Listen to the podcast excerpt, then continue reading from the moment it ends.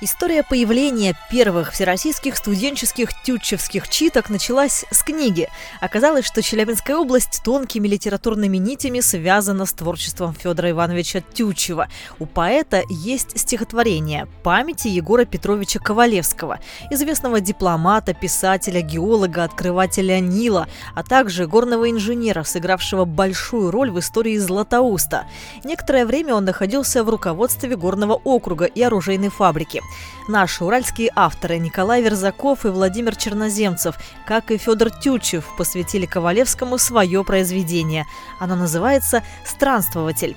Именно это историческое повествование и вдохновило южноуральцев посетить музей-заповедник Тютчева в подмосковном Мураново и познакомить его сотрудников и посетителей с челябинским изданием, рассказывает одна из участниц поездки, председатель Союза женщин Златоуста Наталья Книжук. Оказывается, мало вообще таких исследователей и таких читателей, которые знают вот эту связку Ковалевского и Тютчева. И были же письма Тютчева-Ковалевского, которые хранятся в библиотеке Салтыкова-Щедрина, и существует подтверждение их дружбы.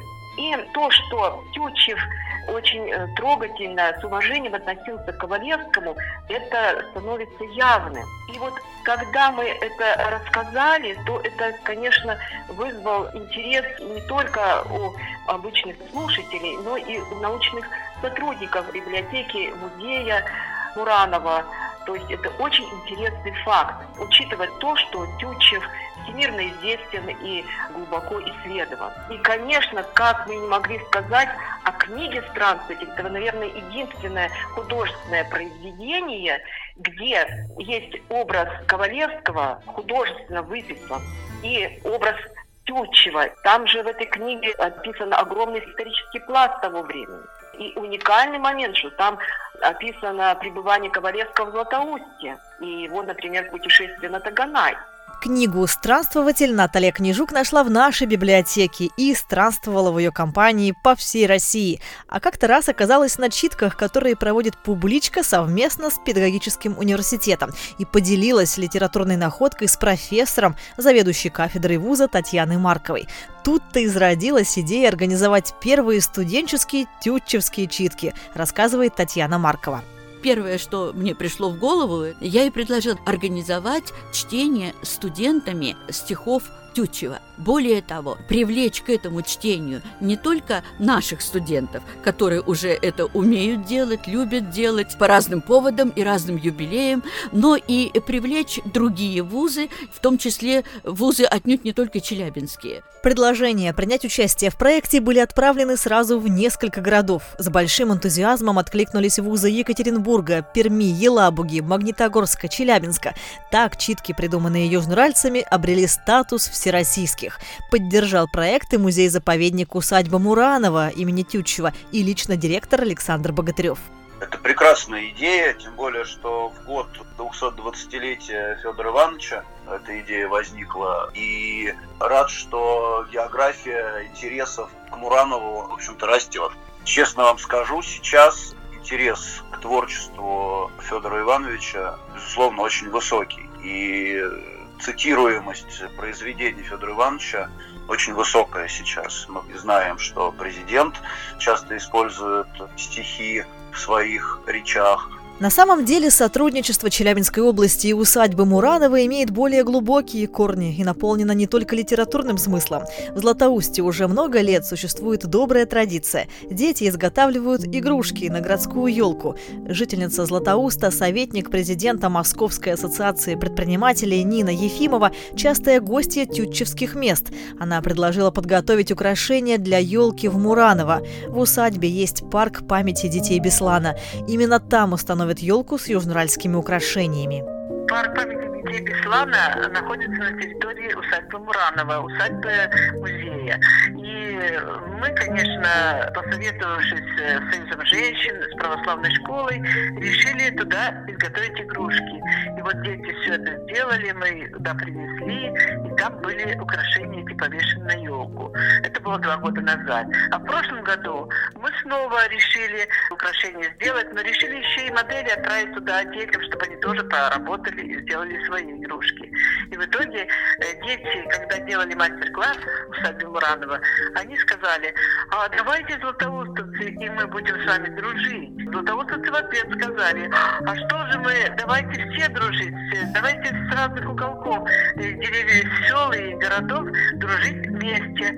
И вот тут вот у нас пришла идея, а почему бы не сделать ожерелье дружбы из игрушек и повесить их как украшение на новогоднюю елку, которая будет в этом году украшаться в рождественские дни Уранова. Такая вот идея, и сейчас мы ее воплощаем. Сейчас уже отправлены игрушки в Якутию. Игрушки придут где-то прям к самому Новому году. Костромские дети участвуют, из Мордовии дети участвуют, из Подмосковья, из Златоуста. Возвращаясь к всероссийским студенческим тютчевским чтениям, добавим, что это уникальная акция. Она будет организована и проведена виртуально на площадке Челябинской областной универсальной научной библиотеки, а также многих учебных заведений и в музее-заповеднике усадьба Муранова, рассказывает заведующий абонементом публичной библиотеки Людмила Демьянович.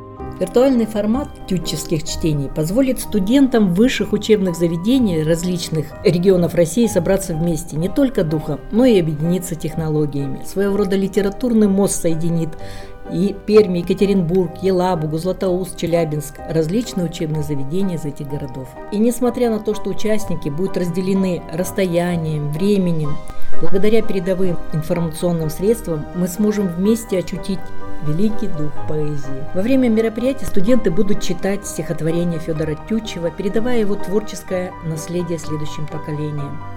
Программа чтения будет включать как классические, хорошо известные произведения поэта, так и менее известные работы, чтобы раскрыть всю глубину его таланта и научить студентов видеть красоту в каждом слове.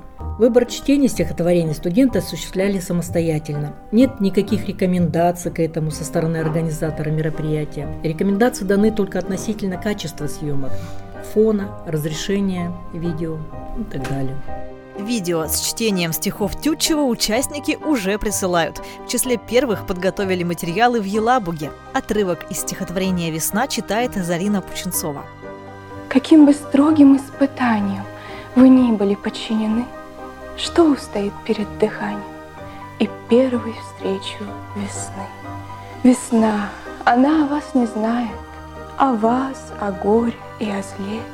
Бессмертием взор ее сияет и не морщины на челе. Своим законом лишь послушно в условный час летает к вам, Светла, блаженно, равнодушно, как подобает божествам. Цветами сыплет над землею, свежа, как первая весна. Была ли другая перед нею, о том не ведает она. В течение месяца публичная библиотека соберет материалы из разных городов и смонтирует один большой фильм. И 5 декабря, в день рождения Федора Ивановича Тютчева, видеопроект одновременно запустят участники из разных городов России. За масштабным действом можно будет наблюдать в социальных сетях вузов, а также в публичке. Ждем вас 5 декабря на праздновании 220-летия со дня рождения Федора Ивановича Тютчева и первых всероссийских студенческих тютчевских читках.